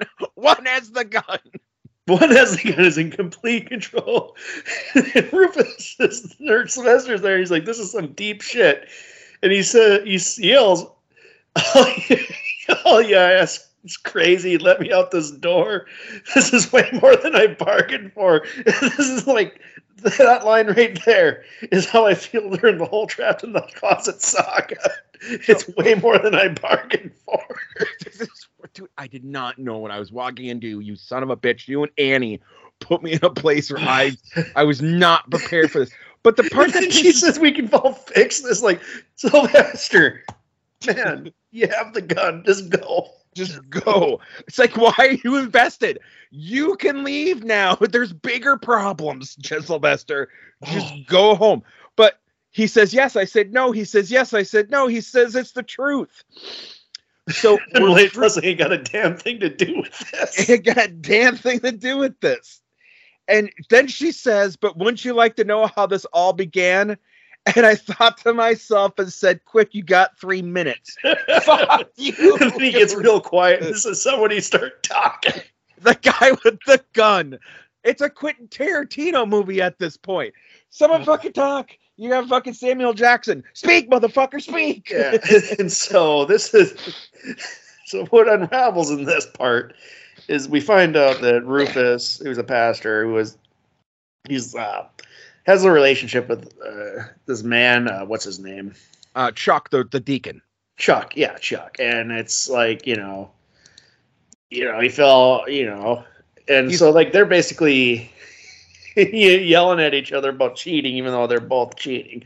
And Sylvester's just standing there with his Beretta. and Just like hanging out listening to this shit again. Even though he's made it apparently clear he wants to get up and leave. and leave.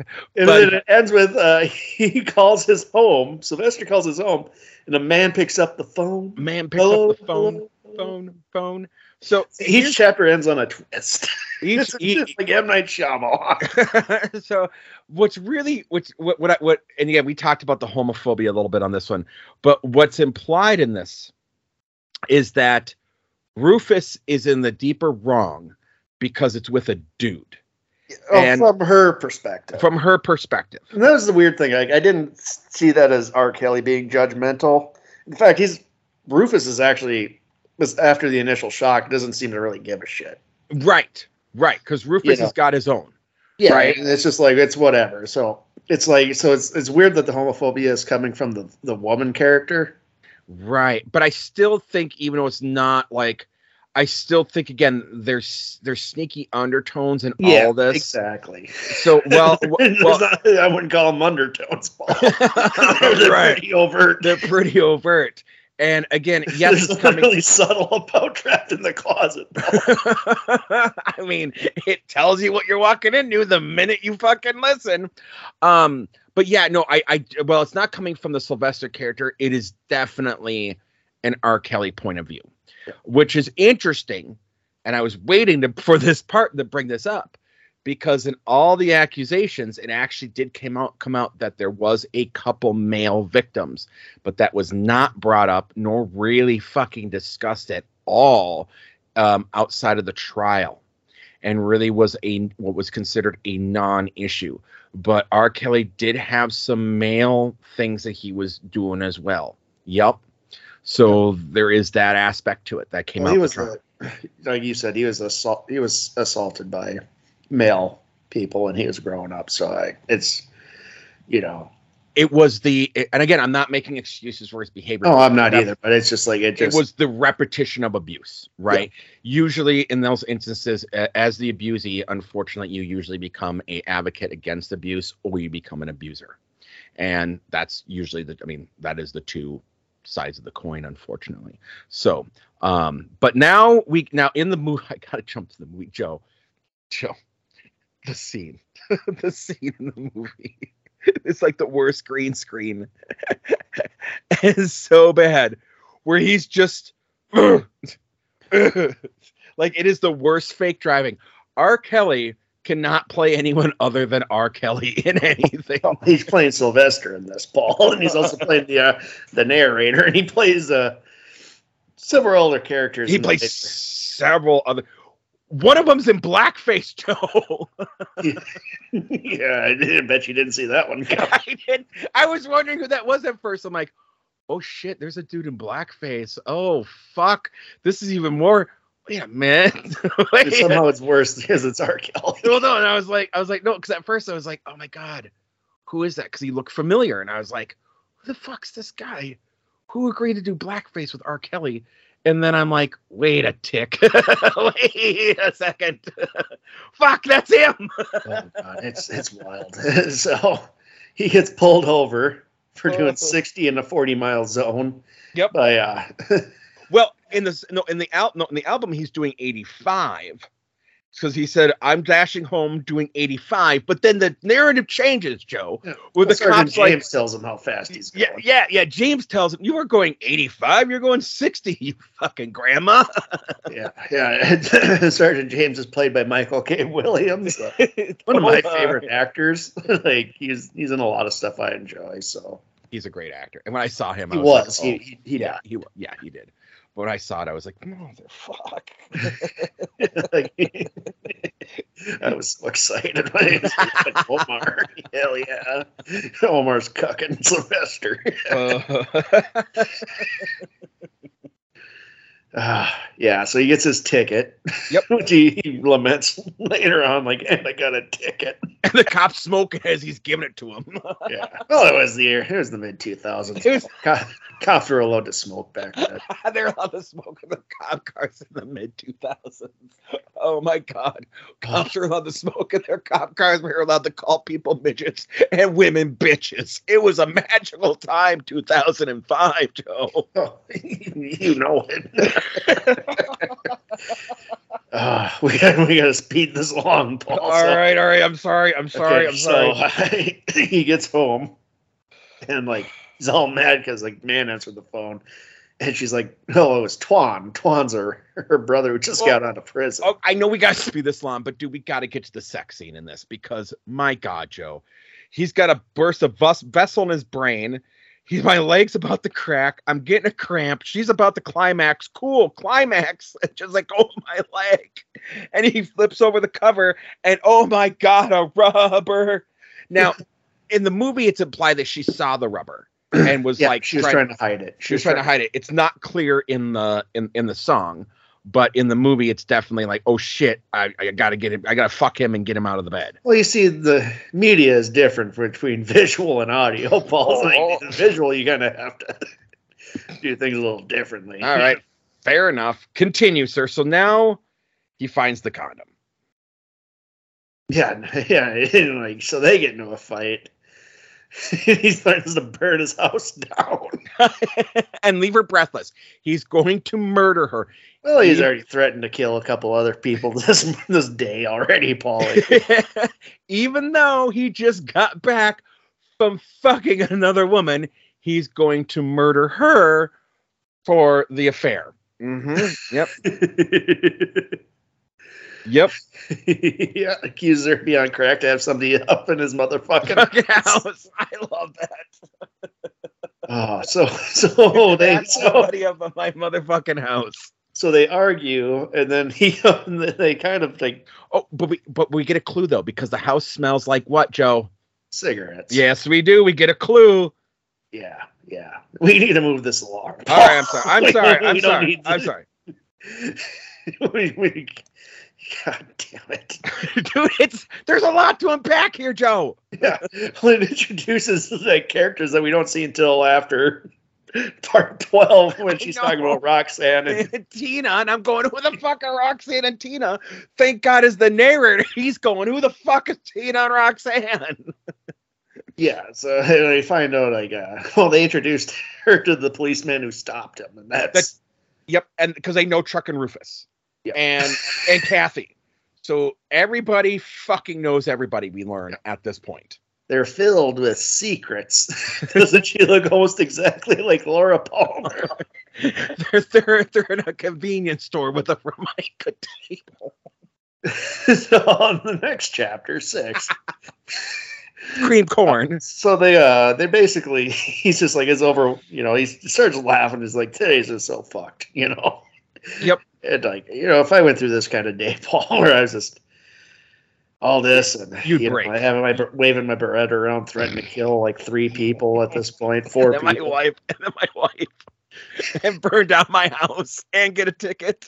yeah yeah so they he starts telling her and she's like yeah you've been through some stuff today and like they're kind of like They're bonding. Get- getting back along, and then Yep. Then Sergeant James shows up. He, he- he- they're laughing and they're talking. He thinks that it's a commotion, and so it causes Sylvester to start whipping his gun around. Again. Sylvester's He's like really gun with his gun, just like I have a feeling this is a thing R. Kelly did a lot in his house. oh my god.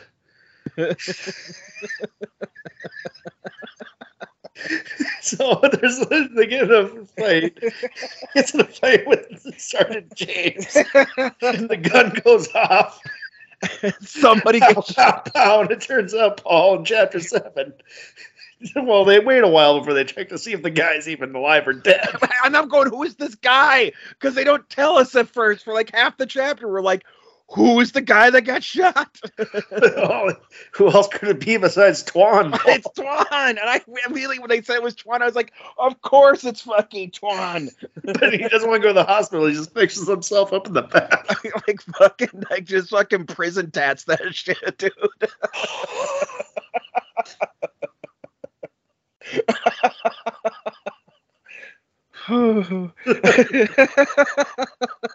what the fuck?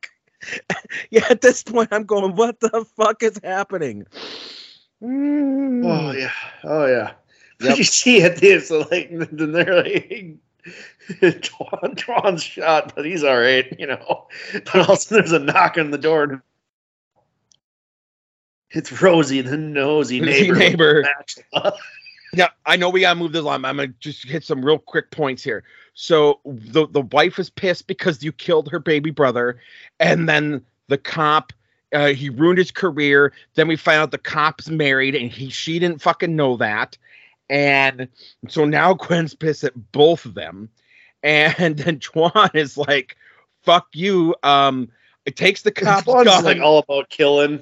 He wants Sylvester to shoot everybody. Twan, Twan is even more gun happy than fucking R. Kelly is.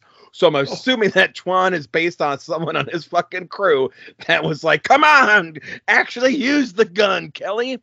Um, yeah. So he grabs the police officer's gun. He's like, "Yeah, arrest me later," and I'm going, "What? what?" And then Rosie, Well, when the knock when the knock happens, he's had enough. he's had enough. and then, then the cop is like calls him a pussy. Oh yeah, man at the house, you won't answer the door. Sylvester's had enough, Paul. Oh, he's had and enough. Sylvester's got the gun. Twan's got the cop's gun, so I wouldn't be talking shit to the dude with the Beretta. Again, this is not shit people the one who's just out of prison too. You're right. Twan don't give a fuck. He just prison tatted his own goddamn shoulder wound. Oh, but turns out the person at the door, Paul, is Rosie, the nosy neighbor with a spatula in her hand. Like that's gonna do something against them guns, Paul. She's a real OG, Joe.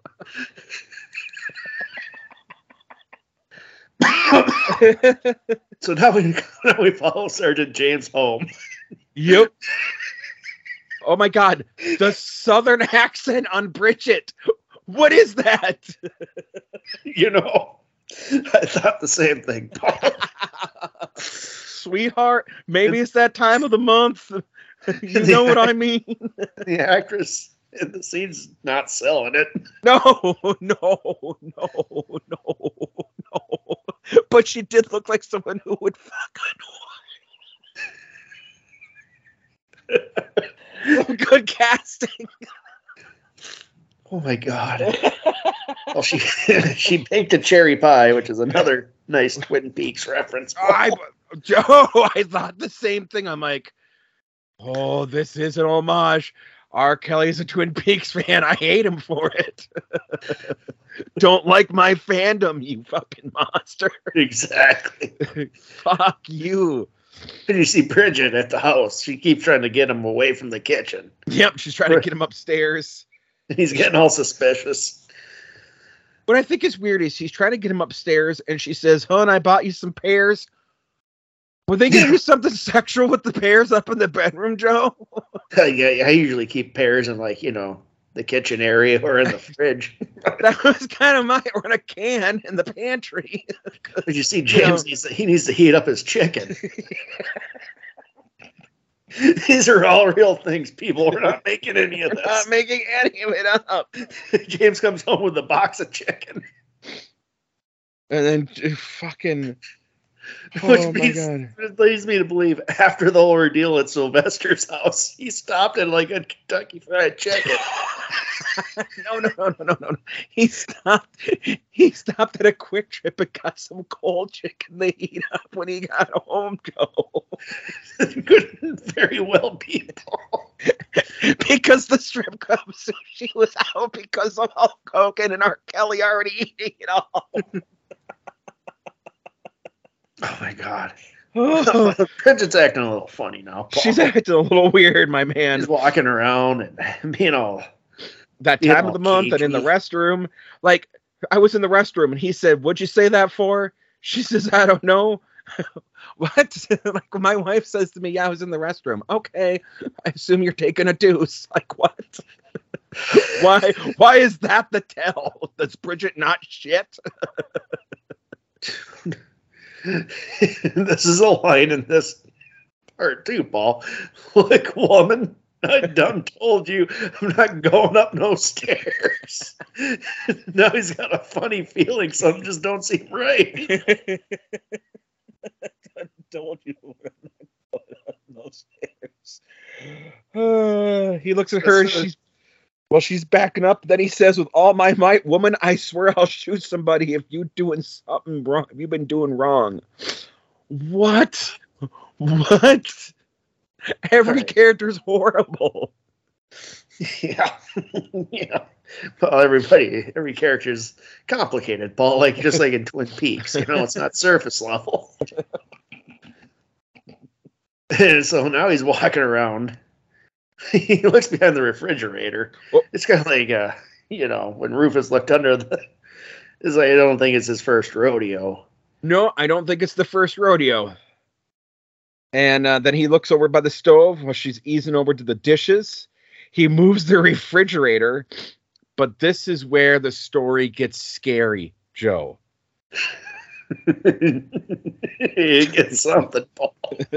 Because he notices the pie on the counter and something is missing. And now the story's getting scary because he comes to realize that Bridget's allergic to cherries. Why? Joe, Joe, I'm gonna pause this again. I know we gotta hurry this along, but I'm gonna tell you something. I have a food allergy. That food is not allowed in my house. and that's not by me, that's by my fucking family. My family will check food and be like, make sure it's not in the house. So why the fuck is James having his wife who's allergic to the fucking stuff make the fucking pie? Paul. Life's a mystery. Ah, Oh my god. Now my but now he's getting to the cabinet. No, he's getting I- I- close to the cabinet. He's Joe- getting to the cabinet. before that, because my favorite part of those whole fucking 12 things. Then he says, move. She says, no. He says, move. She says, no. Bitch, move. She moves. I mean, the, the situation's escalating, Paul. That's just good storytelling.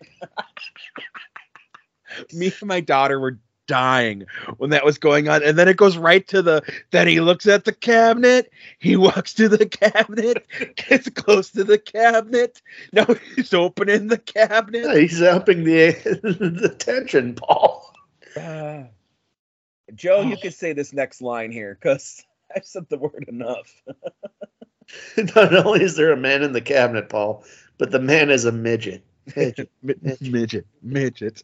Jesus, guy- that guy- the weird thing is, like, you know, like R. Kelly thought this was like funny and shocking, and it's shocking, all right. But just how cavalier he is about it. dude, dude, wow. And again, every you gotta think about all the people that heard this and went, "Yep, yep, yep." Just imagine in the studio, he's just going, and they're like, "Wait, wait, what?" and nobody thought to put a stop to any of it. All right, so now, Paul, according according to the narrator, who's also looks a lot like Sylvester, but as we Lynchian fans know, that doesn't always mean they're the same person. Uh, like Snake and Bobby and and uh, His name's not Snake Paul. And Mike and Bob. Yeah, no, exactly. Right, Yep. Now the midget jumps out of the cabinet and stomps on the policeman on his toe. he runs like it's like what is happening? like This is so offensive. This is this is so fucking offensive. this whole chapter is so wrong on so many levels, dude. What I think is like R. Kelly just like, oh, there was a, a little person in Twin Peaks. Well, I better have one in this. That's what I think, Joe. I said the same thing. There's so many homages to David Lynch in this, Paul. It's Basically a love letter to David Lynch. It really is, and David Lynch should be upset. Demand that it gets returned to sender. The policeman's hopping around on one leg, screaming "son of a bitch" while he runs under the table. the heels "freeze!" dives over the table, lands on the midget, and the midget is kicking real fast, screaming out "Bridget, Bridget!"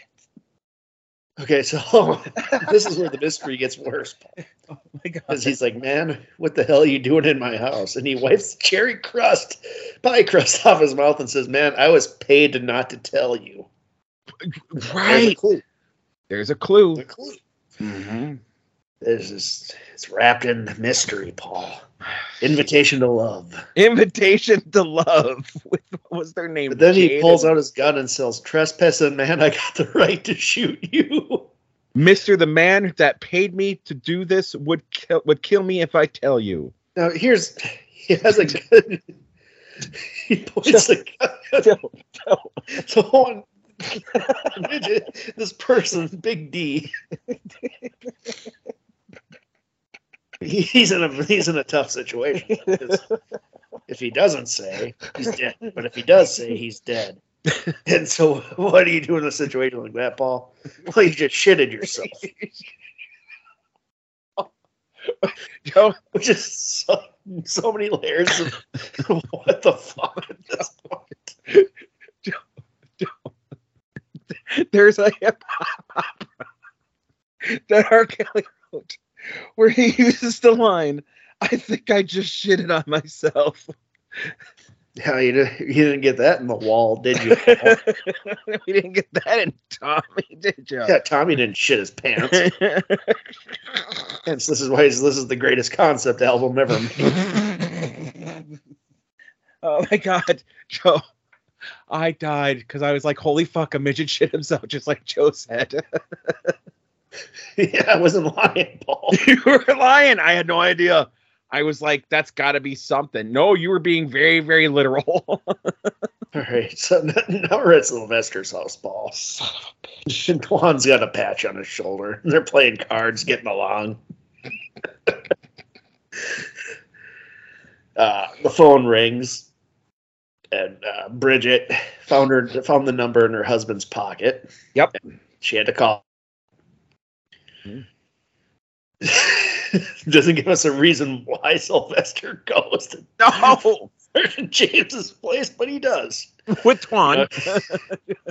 with Twan. with, with, with Twan. Because that's a thing. My, my, my favorite part is two minutes later, Gwendolyn shaking her head saying, Girl, I understand. Sylvester says, Who is it, baby? She hangs up and gives him the address. Now, meanwhile, back at the policeman's house, the midget is crying his ass off while he's lying through his teeth, about to get his little ass torn off. Jesus Christ. Yeah, that didn't uh, happen. Lamb lays down. Hence, an inferior concept Paul. All right, we got to move this along. Paul. Yeah, we do. Yeah, we do, Joe. because oh. James points his gun, and says we're all going to die up in this kitchen. Because Bridget's also got a double barrel that she pulled from her purse. Don't forget the midget has an inhaler. Because he's got asthma and it's acting up. it's not good for his heart because he already shit himself. And uh, you know, Sylvester and Twan show up, and they're wondering why the kitchen has a funky smell. Twan and Sylvester are sniffing around trying to figure out what's that smell. Oh my god. and now the midget begins to wake up because he fainted from all the madness. I don't blame him. I almost I- did too. Joe, Joe, I almost passed out a couple of times laughing so hard through this fucking podcast, buddy. So there's three guns in this kitchen In this kitchen. with a cherry pie, a man with shit in his pants.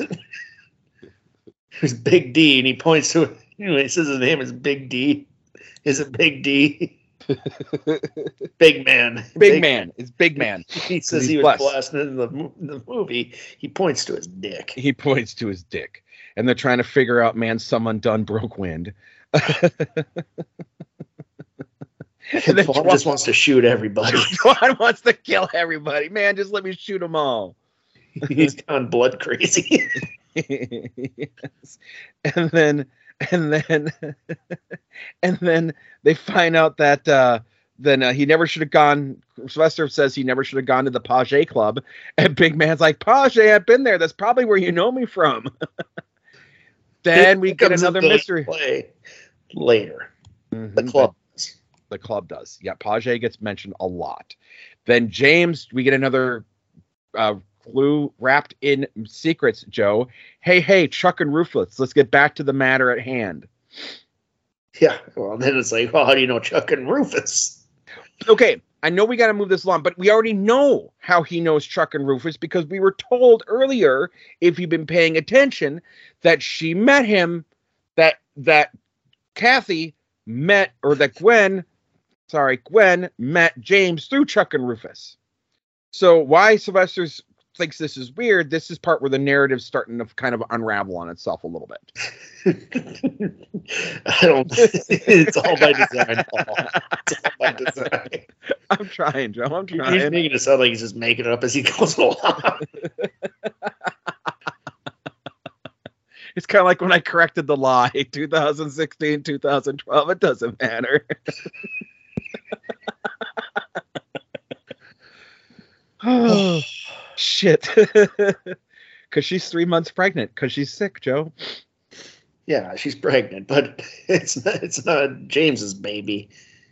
It's Big Man's baby. Big man's because he works, he's a stripper that works at Dixie's. I'm assuming that's going to come in in the other 84 parts. Uh, I think. Uh, yeah, probably. I'm trying to remember if that shows up in the in the club parts, but I'm not sure. I don't think it does. I don't think Dixon's comes up yet. Nope. Well, now we got to jump back to Kathy's house, Paul, Oh, boy. because Rufus. through all this, we've all forgot about Rufus, Kathy, and what's his name, Cathis, Rufy, and Chuck. Chuck. This is where we get the first musical break. Yep. Uh, yep. This is where the music changes finally. Come on, try it, motherfucker. Fuck you. I swear to God, just try it. Let me at her. Come on, bitch. Skank. Just try it, motherfucker. Yeah, and they're still arguing about everything that happened, and they're talking about like if this story goes on the news. Like, I don't know why it would go on the news. But it does. It does, Joe. It does later. Paul. it's both wonderful and strange. Oh, Christ. So they're arguing, and then a phone call, and it's Yeah. Gwen calling Kathy. Yeah. Yep. And this is where it turns into Mulholland Drive. Yes, it is. This is absolutely Mulholland Drive. Because you see, one of them was. God damn it, Paul! You explain it. okay, all right, all right, all right, because that hoe was me. She didn't know. She didn't know that Kathy was the one that Sylvester was with. Right, because so because yes, they're friends. So Gwendolyn is explaining that Kathy says, "Gwen, I'm sorry, girl, but that hoe was me." Yes, because we played the whole thing. So what happened was she calls Gwen, the crusty wig wearing hoe, the crusty wig wearing hoe, um, because you wouldn't recognize your friend in a wig. Because yeah, but the point is, is that um, so Gwen calls Kathy because now Twan and Sylvester are of the house. So now she's gonna call him Dish. Like, hey, I got fucking like Sylvester gossip. came in here. Yeah, yeah, you fucking gossip. Like you met introduced me to James. Now I find out James is fucking married and fucking Sylvester is over there. And now when Sylvester told her the story about the pastor having the boyfriend, like how many people does Gwen know? Well, and again, you know, I mean? and again, early on, she mentions Chuck and Rufus, and he's telling her the story, and they're laughing and laughing and laughing. So I, why again didn't he go Chuck and fucking Rufus and Kathy? That's where I just fucking was. So again, the narrative is really falling apart. Like it, no, no, it's, no, it's, not falling apart, Paul. It's it's just it's just showing that they're just not thinking about it. Like we're you know we know it's like Twin Peaks. Be like that's true. That's true. We knew we knew that that fucking horn. Of course, Audrey fucking... didn't know going to One Eyed Jacks would be a bad idea. Right, but we, we knew. knew yeah. All right. Fair enough. Fair enough. But yeah, no, she's yeah, she's the crusty ass wearing hoe, and and uh, so that's where this ends on that cliffhanger. Where and again, of all the cliffhangers to kind of end on, that one was kind of a whatever. Like, I, I really wasn't all that invested for that. I'm like, okay, that's that's a good end of the story. Like, this is like, um, like you could stop it right here, and this would be Old Country for No Men. a really bad for a Tommy Wiseau version of Old Country for No Men, where there's just you just kind of get a slice of life and that's it. We did not need 13 through whatever. We did not yeah, need 20. yeah, we did, Paul. All right. Joe. Joe, we've been here for a long time, so let's get to the aftermath of this. Um, people loved this. Yeah, I love it. like, um, it's great, Paul. What the fuck's wrong with you? Chapter one went double fucking platinum. Goddamn right it did. it went double platinum, Joe. It peaked in Belgium, in the UK, in France, Germany, Ireland, in the in the in the Netherlands, New, New Zealand, fucking Swiss, fucking it was all over the US billboards. This was a thing. this was a thing. Yeah. Paul, I love it. I mean, come on. All right. Joe. Joe, we got more to get into this later because we're going to do the other two albums at, at different points. Yeah. So I'm, I'm just going to say to you, I'm going to ask you because we've been here for two hours. This is our longest podcast. we haven't done one like this long since Twin Peaks, which is rightfully so. it all fits. Would you recommend chapter one of Trapped in a Closet. You mean chapter one through twelve? Would I recommend Trapped in the Closet? yes, of course I would.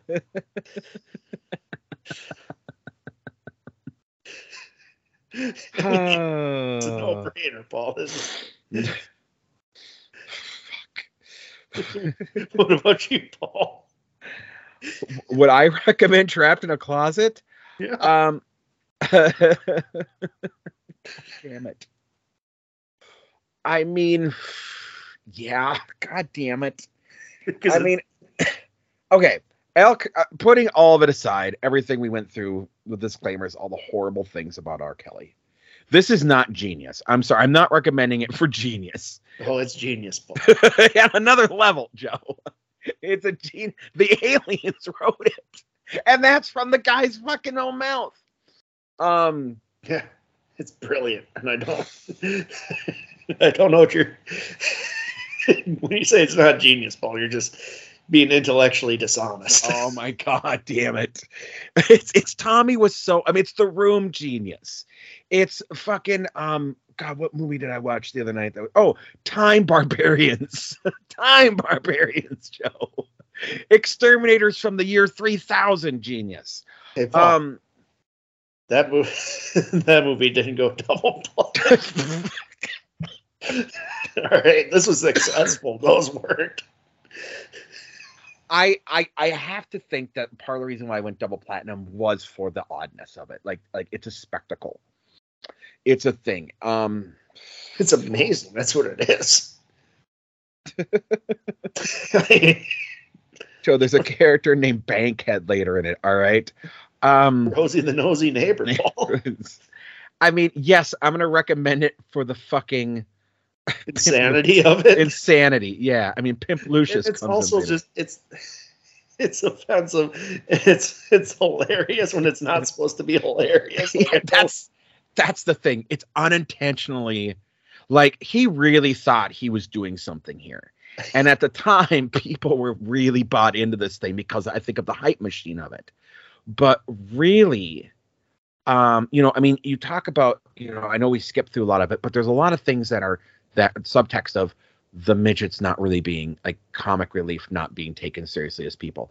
The fact that in that last chapter, they are referring to the fact that because Chuck is gay, he automatically has an STD that Yeah. now Kathy has.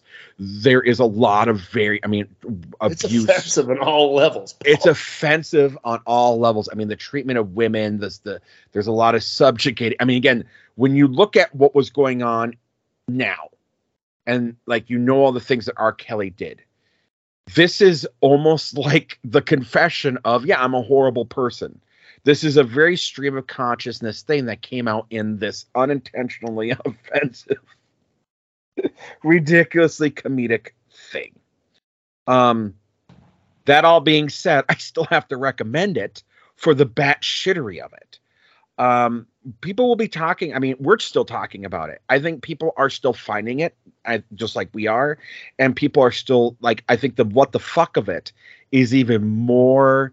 It's kind of like The Office, right? Like we, we did that small podcast of me now watching The Office versus when you guys first watched The Office. It's not quite that level, but there are so many more things to it now where the nuance of it has completely changed. So for me, hearing about it from the first time versus when our our listener um, and recommender Annie was listening to it, where it was, wow, this is a hip hop opera, this is a giant thing, this is important, this is going to change music. I'm going, holy fuck, this was okay at a time. yeah, this was socially acceptable. This was socially acceptable and sold, and people were all for it. And there were lighthearted parodies, and people were okay with everything that was going on with it. Yeah, I mean, it's a fucking spectacle. It's a thing. We live in the timeline where this exists. Yes, I'm going to recommend it. I should not live in this timeline. I, there's there's timelines we talked about that has way cooler shit. What did I get? I got fucking R. Kelly's fucking manifesto on how to be an asshole in a rock opera. I mean, in hip hop opera form. Fuck.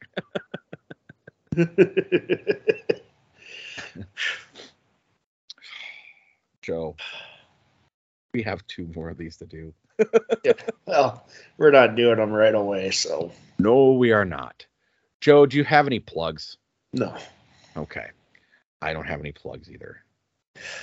Joe, we spent two hours on this. Do you have any last words? no, no. It's, it's it's just it's just perfection, Paul. It's it's the perfect concept album.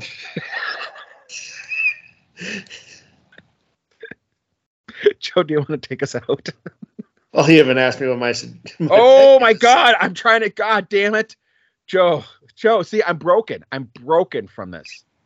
Joe, Joe, Joe, what are we doing next week?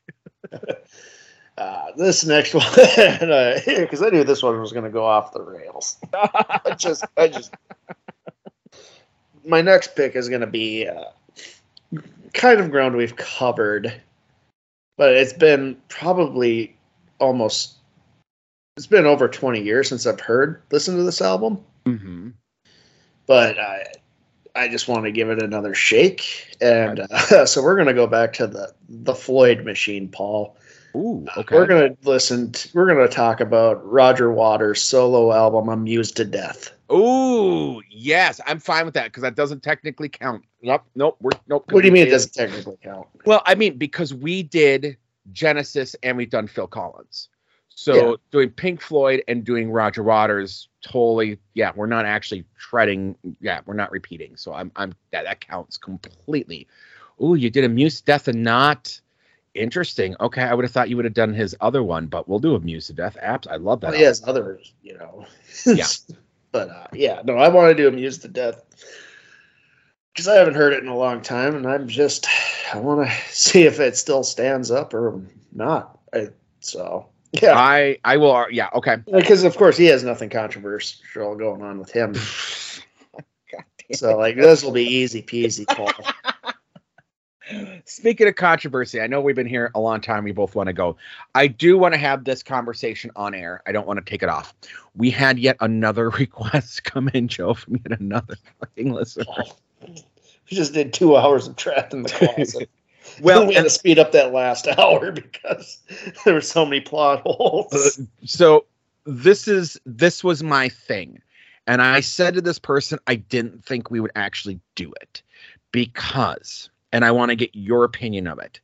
They want us to do a soundtrack, and I said I didn't think that really counted towards what we do when it comes to rating albums, and I wanted to get your opinion on that. We've already done soundtracks though. Well, we've done like We did the We Sergeant Pepper's and because that- the Tommy soundtrack. True, but those were based on the movies, and they they had like the same. We did the soundtrack versions of those albums. Yeah. But but so are you're fine with with with soundtracks then? Well, as long as it, it has some coherence to it. If it's just like the Dazed and Confused soundtrack, it's just it's just AM fucking whatever. We're just gonna talk about songs we've all heard a million times before. So I would I wouldn't be happy about it. Okay, well then we will continue this conversation offline because I will tell you what it is offline, and, then- and then we can decide on that. All right. So, all right, Joe, do you want to take us out now? No, no, no, no, no. Did we love you? Did we hate you? Do you even care? Yes, you did. We're the best damn review team out there. How did we rate your album?